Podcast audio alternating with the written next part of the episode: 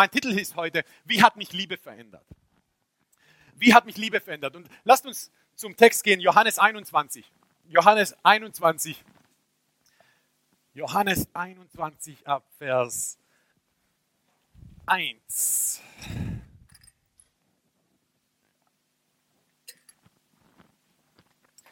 Johannes 21, Vers 1. Jesus zeigte sich seinen Jüngern später noch ein weiteres Mal. Es erschien ihnen am See von Tiberias, wo Simon Petrus, Thomas, auch äh, Didymus genannt, Nathanael aus Kana in Galiläa, die Söhne des Zebedäus und noch zwei andere Jünger zusammen waren. Simon Petrus sagte, ich gehe fischen. Wir auch, sagten die anderen. Wir kommen mit. Sie gingen zum Boot hinaus und legten ab, aber in jener Nacht fingen sie nichts. Dieser Text fasziniert mich. Wieso fasziniert mich dieser Text? Weil du hast hier Jünger, die dreieinhalb Jahre mit Jesus waren. Okay, weißt du, das ist unsere Vorstellung. Hey, ich wäre so gerne mit Jesus unterwegs gewesen. Weißt du, so, ich wäre so gerne mit Jesus unterwegs gewesen. Und hier hast du Jünger, die dreieinhalb Jahre mit Jesus unterwegs waren. Jesus, Jesus wurde gekreuzigt, ja, und die haben das nicht ganz verstanden, was da passiert ist. Aber Jesus ist auferstanden und hat sich ihnen offenbart. Nicht nur einmal, nicht nur zweimal, sogar dreimal, beziehungsweise viermal hat sich ihnen Jesus offenbart. Aber schaut mal die Jünger, die mit Jesus waren dreieinhalb Jahre, zweimal Jesus den Auferstandenen gesehen haben, die wissen, Jesus ist auferstanden, er ist nicht tot, er hat den Tod besiegt.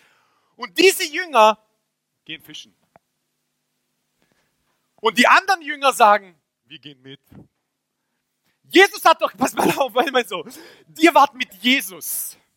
Ihr habt alles gesehen, was Jesus gemacht hat. Ihr wisst doch, was er gesagt hat. Er hat gesagt, ihr werdet die gleichen Werke tun, die er getan hat und noch größere. Ihr habt doch gesehen, Jesus ist auferstanden. Jesus hat mit euch geredet. Je, wisst so, hat euch diese Liebe nicht berührt? Hat euch diese Liebe nicht so verändert, dass ihr jetzt die Welt auseinander nehmt? Nein, wir gehen fischen.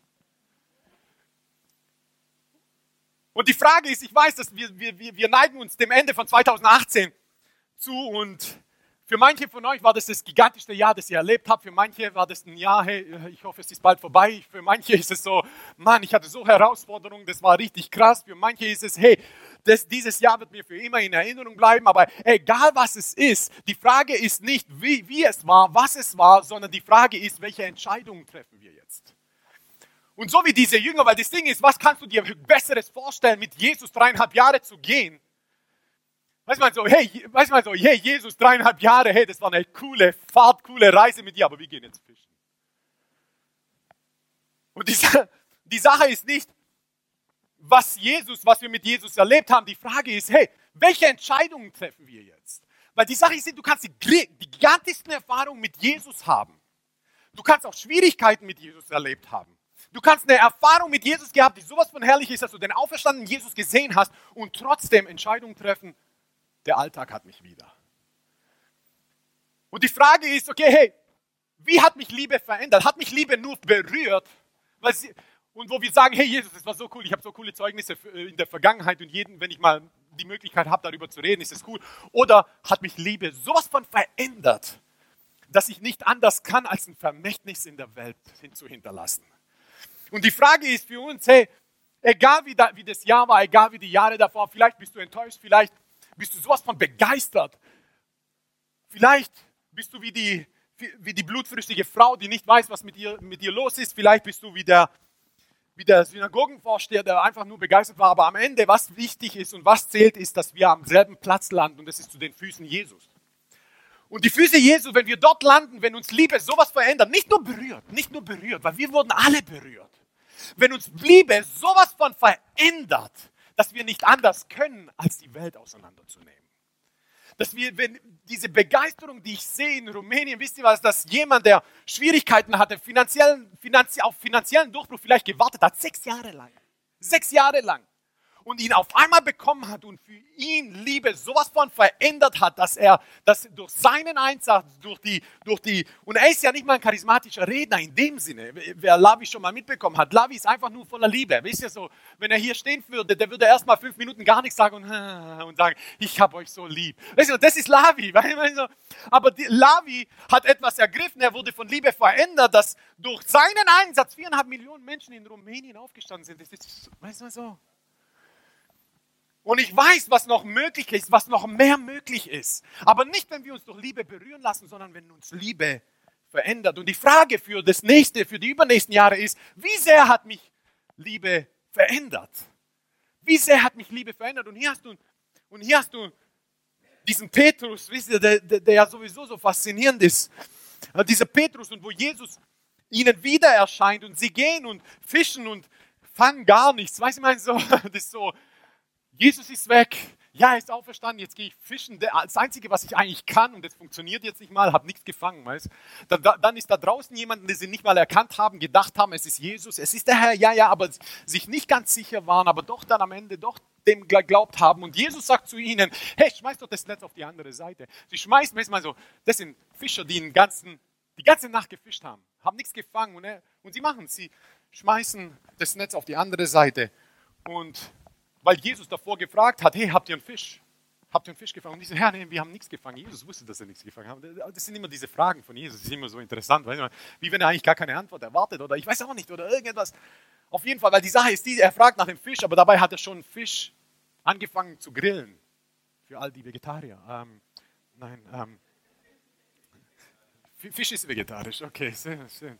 Äh, äh, Haie und Wale sind nicht vegetarisch, weil das sind Säugetiere. Habe ich gelernt, weil, als ich mit meinem Sohn für Biologie gelernt habe. Ah, anyways. Und, und sie schmeißen dieses Netz auf die andere Seite. Und die Bibel ist so interessant. Die Bibel sagt uns sogar, wie viele Fische sie gefangen haben. Die Bibel sagt uns, sie haben 153 Fische gefangen. Und das ist nicht wegen dieser Zahl, weil das so interessant ist, sondern weil Jesus eine Aussage damit getroffen hat. 153 und ihr wisst ja im Hebräischen hat jeder Buchstabe hat auch eine, ist auch eine Zahl. Das bedeutet, dass wenn du zum Beispiel einen Namen nimmst, wenn du ein Wort nimmst und dann kannst du jeden Buchstaben, der eine Zahl hat, wenn du die zusammen, die, äh, zusammen, zusammen addierst, dann bekommst du sozusagen eine Summe heraus. Und so hast du 153 und interessanterweise für die Juden war das sofort ersichtlich, was 153 ist. Drei Sachen in der Bibel, die 153 die, die, die den Wert von 153 haben. Das erste ist Ani Elohim, ich bin Gott. Indem Jesus sagt, okay, hey, pass auf, ich bin Gott. Das zweite ist Benai Elohim, was bedeutet Söhne Gottes. Und das dritte ist Bezalel. Bezalel ist derjenige, der das Haus Gottes gebaut hat. Was Jesus eigentlich hier gemacht hat, ist, hey, kenne deinen Gott, kenne deine Identität und kenne deinen Auftrag. Und wozu er sie eigentlich berufen hat, hey, pass auf, hey, ich bin Gott, Ani Elohim, ich bin Gott. Das zweite ist, hey, und ihr seid Söhne Gottes. Was bedeutet, ihr seid verbunden mit einem Gott. Und das nächste ist, kennt euren Auftrag, baut das Haus. Baut das Haus, weil das Haus ist dafür da, damit Menschen, wenn sie hineinkommen, damit sie Gott begegnen. Aber nicht nur Gott begegnen, sondern auch von Liebe verändert werden und die Welt auseinandernehmen. Und dann kennen wir diese Geschichte, wie Jesus zu Petrus nimmt sein, sein Umhang, wirft es um sich, über sich rüber, geht ins Wasser hinein, rennt zu Jesus und Jesus hat dieses interessante Gespräch mit ihm, wo er ihn fragt, hey Simon, Simon, des Johannes, liebst du mich? Und Petrus, weißt du, was soll er sagen? Du weißt doch, ich liebe dich. Und er fragt ihn nochmal, Simon, Simon, Sohn des Johannes, liebst du mich? Und er sagt, du weißt, dass ich dich liebe. Und dann sagt er, weide meine Lämmer. Und zum dritten Mal fragt er ihn und er sagt, in Trauer sagt er, du weißt, du weißt es, Herr. Und für uns ist es nicht ganz ersichtlich, weil wir nur ein Wort für Liebe haben, aber es ist so eine interessante Konversation zwischen Jesus und Petrus. Dreieinhalb Jahre war Petrus mit Jesus unterwegs. Dreieinhalb Jahre hat er Zeichen und Wunder gesehen. Dreieinhalb Jahre. Er hat ihn gesehen, wie er umgestaltet war, wie er mit Mose und Elia gesprochen hat, die ja schon seit tausenden von Jahren eigentlich schon entschlafen sind. Er hat all das gesehen und Jesus fragt ihn, im, im Griechischen heißt es, du agapeo mich, liebst du mich mit der göttlichen Liebe, würdest du dein Leben für mich geben. Und Petrus sagt, ich phileo dich. Petrus sagt, nein Herr, ich liebe dich nur wie ein Bruder. Und Jesus fragt ihn wieder, Simon, Simon, Sohn des Johannes, liebst du mich? Du Agapeo mich, würdest du dein Leben für mich geben? Hat dich Liebe, Liebe sowas von verändert, dass du alles dafür geben würdest, für mich? Und er sagt, Jesus, ich fileo dich. Die Liebe, mit der ich dich liebe, ist nicht die Agape-Liebe, wo ich alles für dich geben würde, sondern die Liebe, mit der ich dich liebe, ist die Bruderliebe, die nicht so ist wie die göttliche Liebe. Und dann Jesus, weil Jesus sowas von wundervoll ist. Jesus verdammt ihn nicht, sondern Jesus greift nach unten und sagt, hey, okay, beim dritten Mal sagt er, Petrus, du viele um mich. Er fragt ihn nicht mehr, liebst du mich mit göttlicher Liebe? Er sagt zu ihm, okay, hey, ich muss mit dem arbeiten, was ich habe. Liebst du mich wie ein Bruder? Und, und Petrus ist traurig und sagt, du weißt es, ich um dich. Aber versteht ihr, dass genau dieser die Welt verändert hat? Dass genau dieser der nicht sagen konnte, ich liebe dich mit allem, du hast mich sowas von berührt, du hast mich sowas von verändert, auf jeden Fall gebe ich alles für dich. Nein, dieser Petrus sagt, ich muss zugeben, weil du weißt alles. Die, meine Liebe ist nicht so stark, obwohl er dreieinhalb Jahre mit Jesus war. Dreieinhalb Jahre, er hat den auferstandenen Jesus gesehen. Er war einer der Ersten, der dieses leere Grab gesehen hat. Er war sowas von berührt von Jesus, aber noch nicht so verändert von Liebe. Und egal welche, egal was du empfindest, wie du dich empfindest, die Sache ist die, diese Geschichte ist dafür da, um uns aufzuzeigen, du kannst die Welt verändern. Du kannst die Welt verändern, weil die Frage ist nicht, was du jetzt gerade empfindest. Die Frage ist auch nicht, was du bisher alles erlebt hast. Die Frage ist, wie treffen wir Entscheidungen von jetzt? Dass wir verstehen, hey, er ist unser Gott und ihm ist nichts unmöglich. Wir sind seine Kinder und wir wollen sein Haus bauen, dass die Menschen erreicht werden, dass ganze Städte erreicht werden, dass ganze Nationen erreicht werden, dass ganze Nationen verändert werden. Weil das Ding ist, er ist unser Gott, wir sind seine Kinder, wir sind seine Söhne und wir sind berufen, sein Haus zu bauen. Weil das Ding ist, wenn, wenn, wenn Petrus Petrus, der mit Jesus war, aber noch nicht so verändert war, aufstehen konnte und die Welt sowas von auseinandernehmen konnte, dann können wir das auch. Dann können wir das auch. Und die Frage ist, wie treffen wir Entscheidungen? Und da gibt es diese Geschichte, die, die ihr kennt, von Abraham und Lot. Und ihr wisst ja, Abraham, der, der Glaubensheld. Okay, Abraham, der Vater des Glaubens. Glaub mir, Abraham ist vielleicht der Vater des Glaubens, aber er, war, er, war, er, war, er wäre kein gutes Beispiel gewesen, ein Ehebuch zu schreiben. Abraham, ja, Abraham wurde berufen. Auf einmal, ihr müsst euch vorstellen, das hier ist ein Abraham. Er ist in Babylon oder in dem, in dem beziehungsweise im, da, wo später Babylon war, wo Götzendienst war und so weiter. Und auf einmal hört er eine Stimme die zu ihm sagt, hey, ich habe dich berufen. Geh, auf, geh aus deines Vaters Haus und geh in ein Land, das ich dir geben werde. Ihr müsst euch vorstellen, was es war. In einer Umgebung, wo Gott nicht angebetet wird. In einer Umgebung, wo der wahre Gott gar nicht gekannt wurde. In einer Umgebung, wo andere Götter angebetet wurden. Auf einmal hört er eine Stimme von einem Gott, wo er aus seines Vaters Haus gehen soll, in ein Land, das er nicht mal kennt. Und er geht raus und hat andere sogar überzeugt, unter anderem den Lot, seinen Neffen und andere, die mit ihm gegangen sind und sie gehen. Hier hast du zwei Leute, hier hast du Abraham und Lot, die beide geglaubt haben, dass Gott wirklich gesprochen hat. Und sie gehen raus, jetzt passt auf, das ist sowas von, sie gehen raus, sie treffen diese Entscheidung, kommen in Kanaan an und wisst ihr, was dann passiert? Hungersnot. Hungersnot. Warte mal, wenn ich Abraham wäre, würde ich mir, hey, warte mal, das ist echt eine richtige Entscheidung, die ich getroffen habe. Also, du kommst in dieses Land, das Gott dir versprochen hat, und du kommst dort an und das Einzige, was du siehst, ist Staub und Sand und Hungersnot, kein Essen und so weiter. Das ist das Land, das du mir versprochen hast. Ich mal. Glaubensheld, Abraham. Bin ich mir sicher, dass ich die richtige Entscheidung getroffen habe? Ist es wirklich die richtige Entscheidung, die ich getroffen habe? Und was macht er als nächstes? Er geht von aus Kanaan raus und geht nach Ägypten.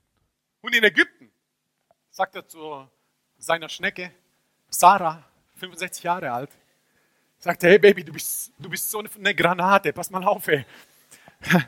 Ich weiß, die anderen werden das auch erkennen. Deswegen müssen wir sagen, hey, du, du, du, du, du, bist, du, bist, du bist auch meine Schwester. Sag anderen, du bist meine Schwester und nicht meine Frau. Glaub mir, er war kein Kroate. Weil Kennt ihr das Lied Don't Touch This? So ist es mit meiner Frau, okay?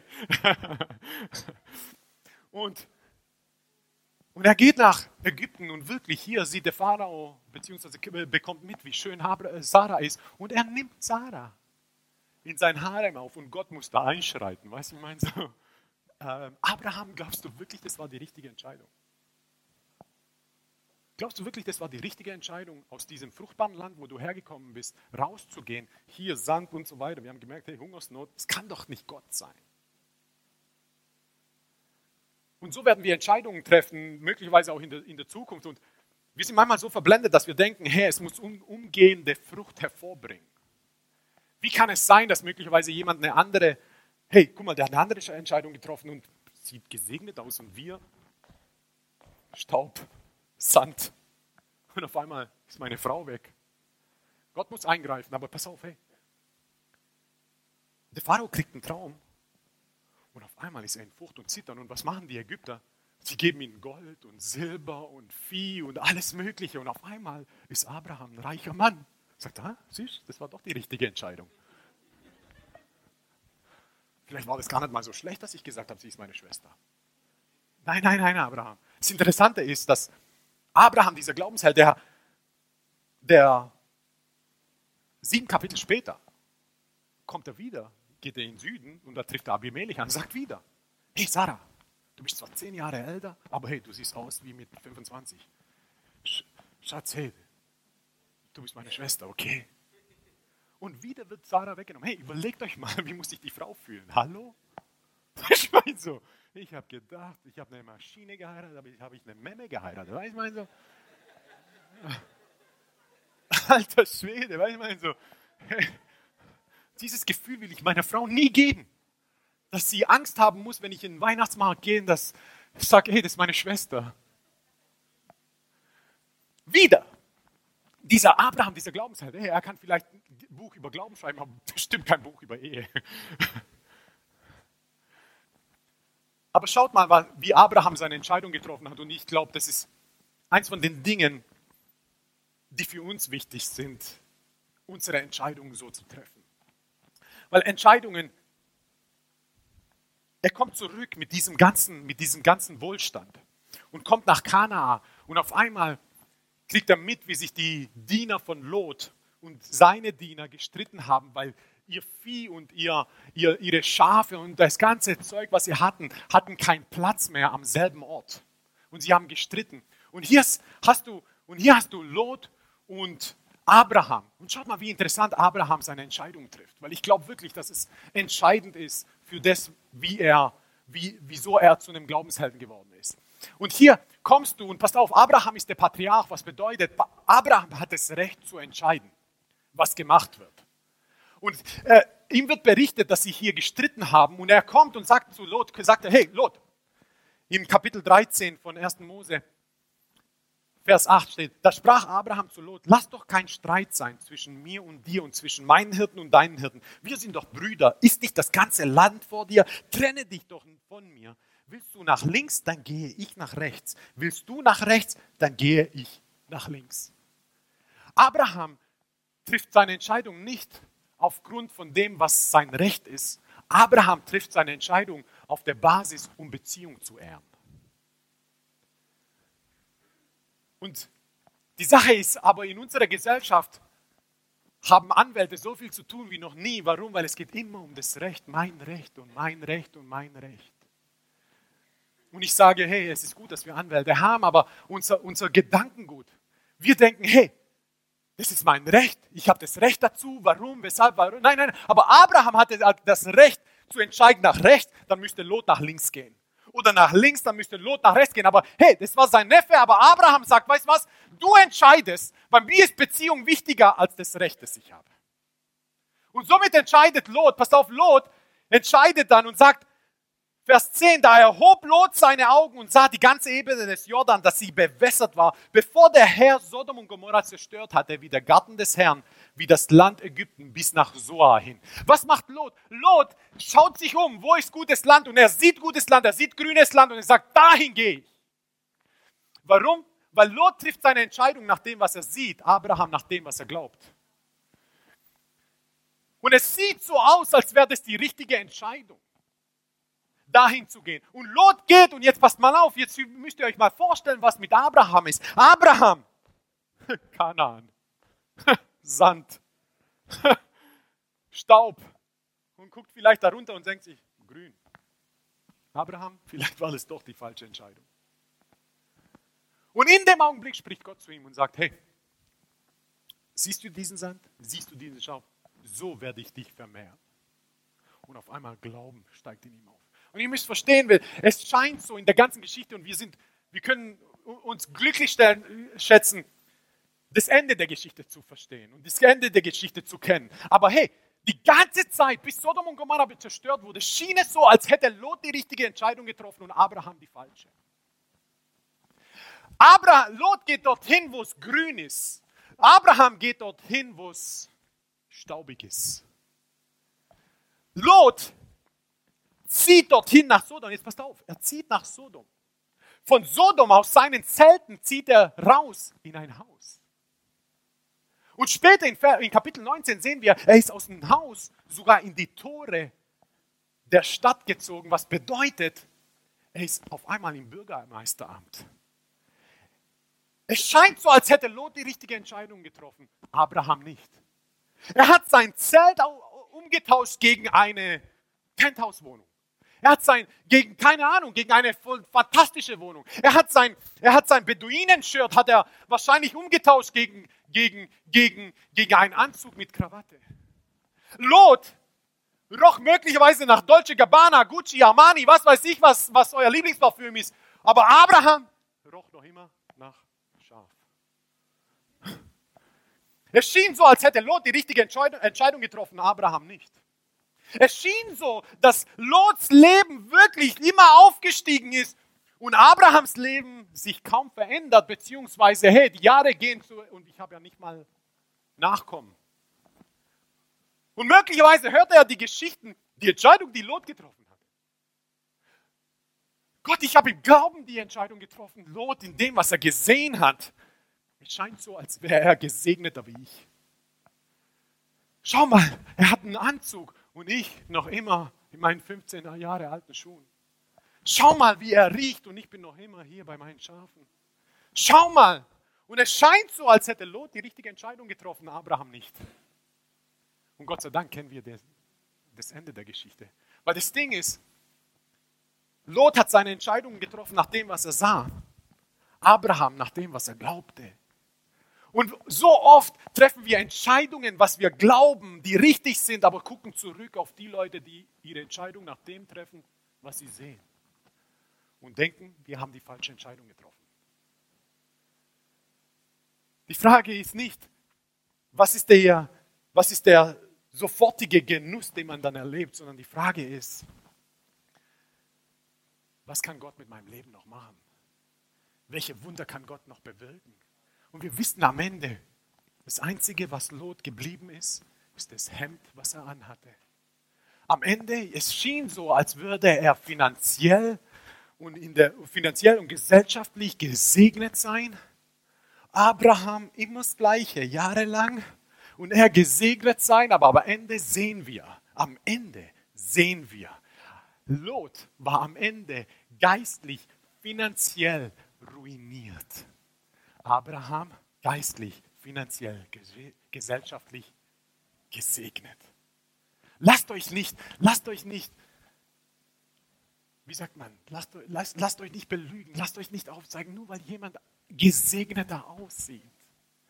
Die Frage ist, wie treffen wir unsere Entscheidung? Das Erste, wie wir Entscheidungen treffen, ist, wir treffen Entscheidungen nicht, was richtig, was unser Recht ist, sondern um Beziehung zu ehren. Das Zweite, wir treffen Entscheidungen nicht nach dem, was wir sehen, sondern nach dem, was wir glauben. Und das Dritte, schaut mal, wir treffen Entscheidungen, um Gott zu ehren, nicht um eigenen finanziellen Wohlstand zu erleben. Weil das da, was wir lesen, ist, dass Abraham viermal einen Altar Gott aufbaut. Und wisst ihr, wie viele Altäre Lot aufgebaut hat? Null. Null. Abraham, vier Altäre. Jedes Mal, wenn irgendetwas war, ein Altar aufgebaut, Gott geehrt, Gott verherrlicht, Gott erhoben.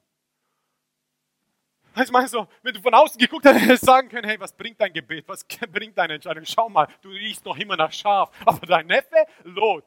Beste Parfüms, beste Klamotten, weißt du, wie man so? Jetzt auf einmal Designer-Klamotten. Hey, schau mal, er ist sogar ein Entscheidungsträger bei in Sodom. Nach von außen sieht so aus, als wäre das gesegnet. Und das, naja, der alte Abraham. Gott sei Dank kennen wir das Ende der Geschichte. Null Altäre hat er gebaut. Null. Warum? Weil er sowas von möglicherweise eingenommen war, von seinem Laden eingenommen war, von seinem Job eingenommen war, um ständig Finanzen hervorzubringen, eingenommen war, um dem Bild der Welt zu entsprechen. Was cool ist, was besonders ist, was auch andere sehen werden. Und von dem so eingenommen war, dass er eigentlich nicht geblickt hat, dass er eigentlich ins geistliche und finanzielle Ruin geht und sein eigenes Grab gescheffelt hat. Und hier hast du einen Abraham, jahrelang. Ich weiß, Gott hat es gesagt, der Staub sieht nicht so aus. Aber ich weiß, Gott hat es gesagt. Ich weiß, Gott hat es gesagt. Dieser Sand sieht nicht so aus, aber ich weiß, Gott hat es gesagt. Ich treffe meine Entscheidung nicht nach dem, was ich sehe. Ich treffe meine Entscheidung, was ich glaube. Nach dem, was ich glaube. Ich treffe meine Entscheidung. Und hier dieser Sand, ja, er sieht unfruchtbar aus, aber Gott sprach, er hat gesagt, schau mal deinen Sand an, so wird deine Nachkommenschaft sein. Und das ist was Gott, Gott ist sowas von fantastisch, dass du in Situationen sein kannst und Gott kann das sowas von umgestalten, dass du eine komplett andere Sicht bekommst. Ich liebe David, ich liebe David. Vorletztes Mal haben wir über David gesprochen. Und hier hast du ganz Israel, die vor David steht, weil dieser David drei bis dreieinhalb Meter groß ist. Und jeder von diesen von diesen Kämpfern in Israel steht vor Goliath und denken sich, der ist so groß, den kann ich nicht besiegen. Aber hier ist ein kleiner Hirte, der vor Goliath steht und sagt, der ist so groß, den kann ich gar nicht verfehlen.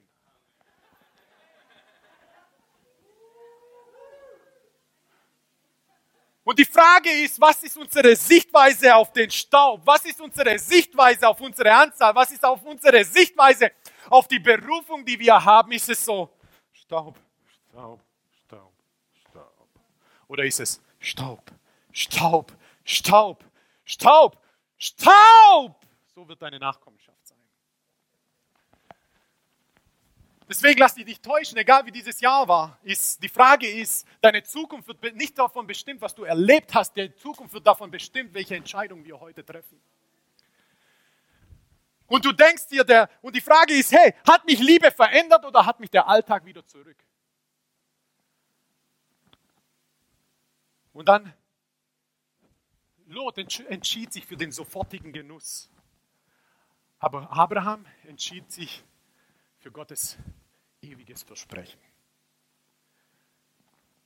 wenn wir unsere Entscheidungen so anfangen zu treffen, ja, wir müssen davon, ich will nicht sagen wegkommen, weil Gott wird uns segnen. Schaut mal, auch dieses Zeugnis aus Rumänien und so weiter und Zeugnis in, in Indien. Ja, ja, ja, das ist Gott. Aber Gott geht es mehr als nur das. Gott geht es darum, dass Liebe uns nicht nur berührt, sondern Liebe uns verändert.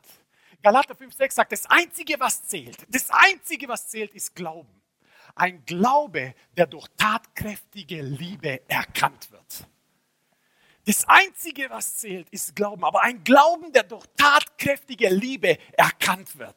Liebe heißt tatkräftig. Liebe heißt, ich komme. Liebe heißt, ich baue. Liebe heißt, ich bete an. Liebe heißt, ich, ich treffe meine Entscheidung nach dem, nicht was ich sehe, sondern nach dem, was ich glaube. Ich treffe meine Entscheidungen, um Beziehungen, um Geschwister zu ehren, nicht weil ich Recht hätte, sondern ich treffe meine Entscheidungen auf der Basis von meinen Verheißungen, die ich gehört habe, gehört habe, nicht wegen sofortigem Genuss.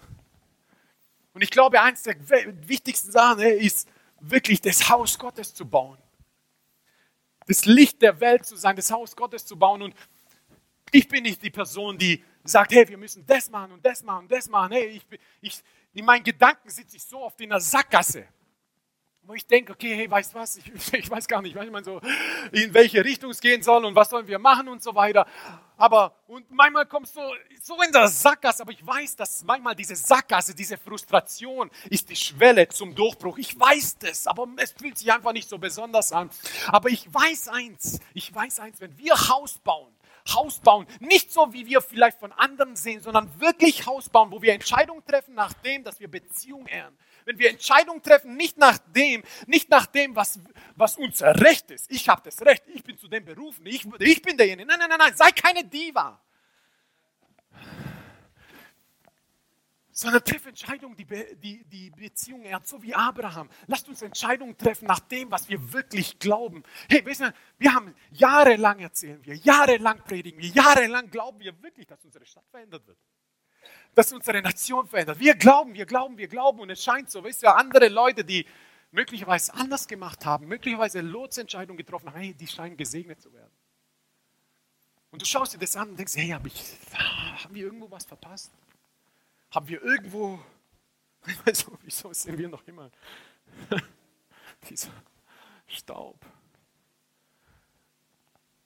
Aber die Frage ist, die Sache ist nicht das, was wir erlebt haben, die Sache ist nicht die, wie unsere Jahre waren, wie das war. Diese Frage ist, welche Entscheidung treffen wir von hier aus?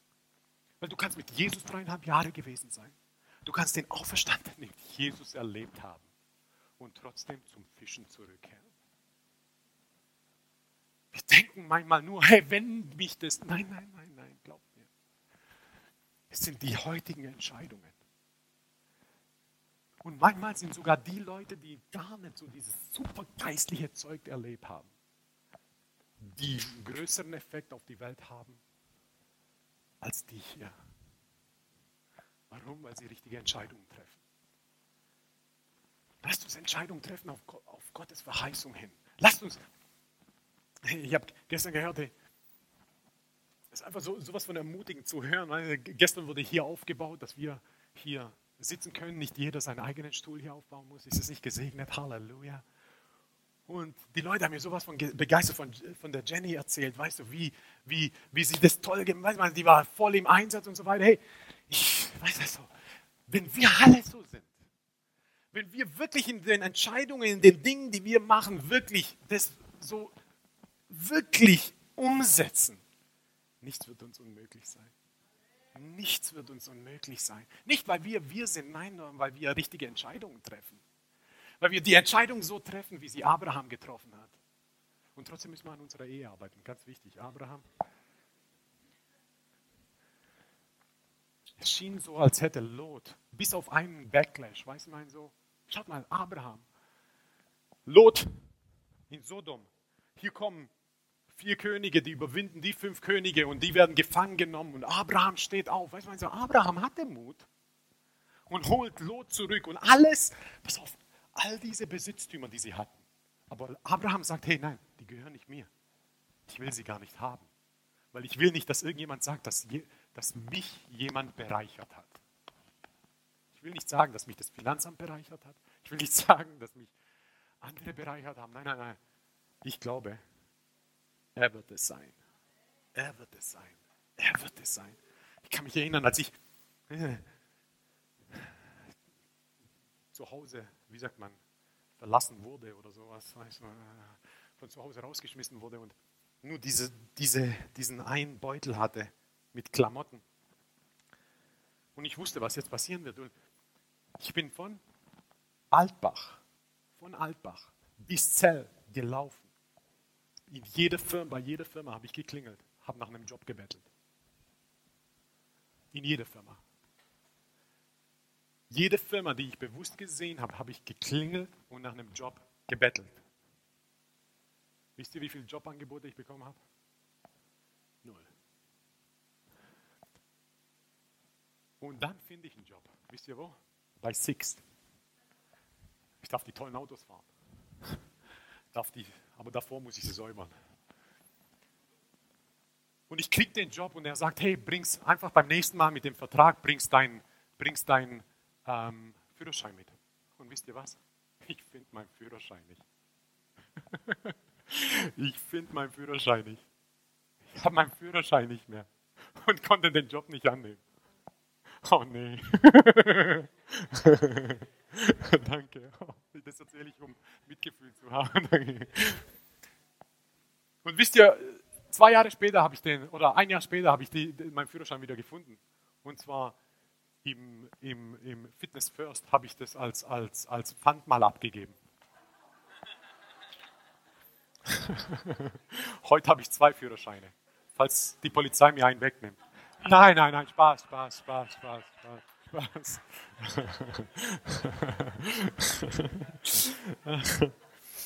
Aber die Sache ist die, hätte ich diesen Job bekommen, hätte ich all diese anderen Jobs bekommen, wäre ich nicht da, wo ich jetzt bin. Hätte ich Gottes unheimliche Versorgung nicht erlebt.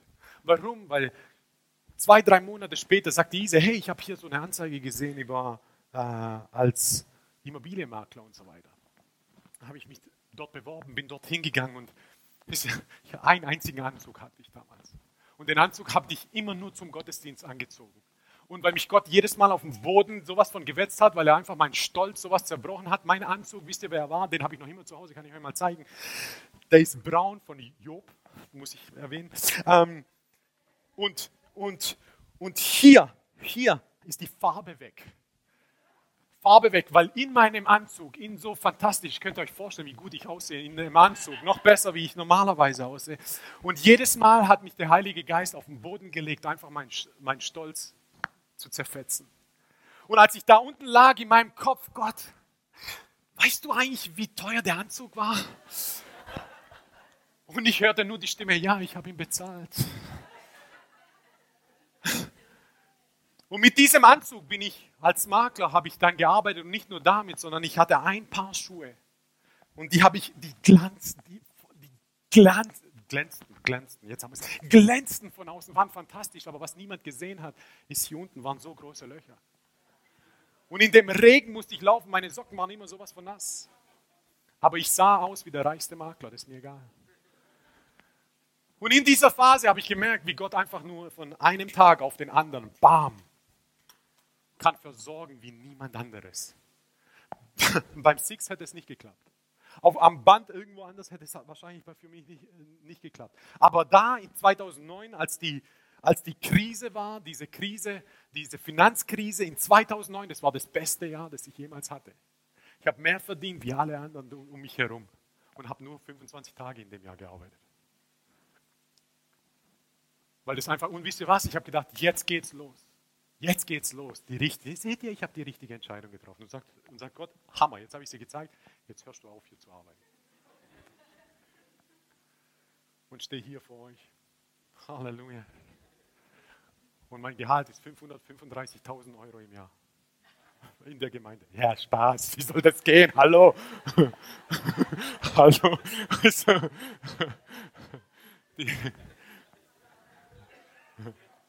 den, den, bei der Mitgliederversammlung in 2017 war es den Leuten peinlich, dass ich noch immer kein Gehalt bekommen habe und deswegen musste ich mich, musste ich mich beugen und Gehalt empfangen. Ich bekomme jetzt ein Gehalt, Halleluja, danke. Ähm, aber die Sache ist, manchmal denken wir von außen, überlegt euch mal, Lots Leben, Abrahams Leben. Von außen, ja, wir kennen das Ende der Geschichte und deswegen ist es so einfach für uns zu, das zu trennen und zu sagen, was richtig und was falsch. Aber in diesen Augenblicken, weißt du also, hier Lot im Grün, Abraham im Staub. Lot tauscht sein Zelt aus gegen ein Haus. Wow. Und Abraham noch immer im Zelt. Aber warum? Weil das Ding ist, Abraham, wenn Gott von Abraham berufen wurde, er konnte sofort gehen. Lot nicht. Wenn du einmal an deinem Haus, an deinem Auto, ergriffen hast, an den Finanzen, an, der, an deinem Wohlstand, oh, dann ist schwierig. Hier, er konnte gehen. Hier, er wurde zu einem, war in den Toren von Sodom, er war ein Mitentscheidungsträger. Abraham, noch immer in seiner Familie. Sarah, noch immer kein Kind. Du bist zwar hübsch, speziell, aber ich brauche ein Kind. Abraham scheint so, als hättest du einfach nur die falsche Entscheidung getroffen. Lot, Junge, du hast echt was gemacht in deinem Leben. Porsche, Vollausstattung, Penthouse-Wohnung, du riechst, manchmal so um dich herum eine Wolke, so wie sie Stepan immer hat, weißt du, wenn er Parfüm drauf Abraham, du bist echt ein, du bist echt ein toller, du riechst noch immer nach Schaf. lasst euch, lasst euch nicht blenden. Lasst euch nicht blenden. Lasst uns uns nicht blenden. Lasst uns von Liebe nicht nur berührt werden, weil Lot war berührt, sonst wäre er nicht gegangen. Aber Abraham war verändert und er blieb dran. Lasst uns Entscheidungen treffen, nicht nach dem, was wir sehen, sondern nach dem, was wir glauben. Lasst uns Entscheidungen treffen, um Beziehung zu ehren und nicht nach dem Recht, das wir haben. Lasst uns Entscheidungen treffen, um Gott zu ehren und nicht. Und lasst uns Entscheidungen treffen nach dem ewigen, nach der ewigen Verheißung Gottes auf unserem Leben und nicht nach dem sofortigen Genuss. Amen.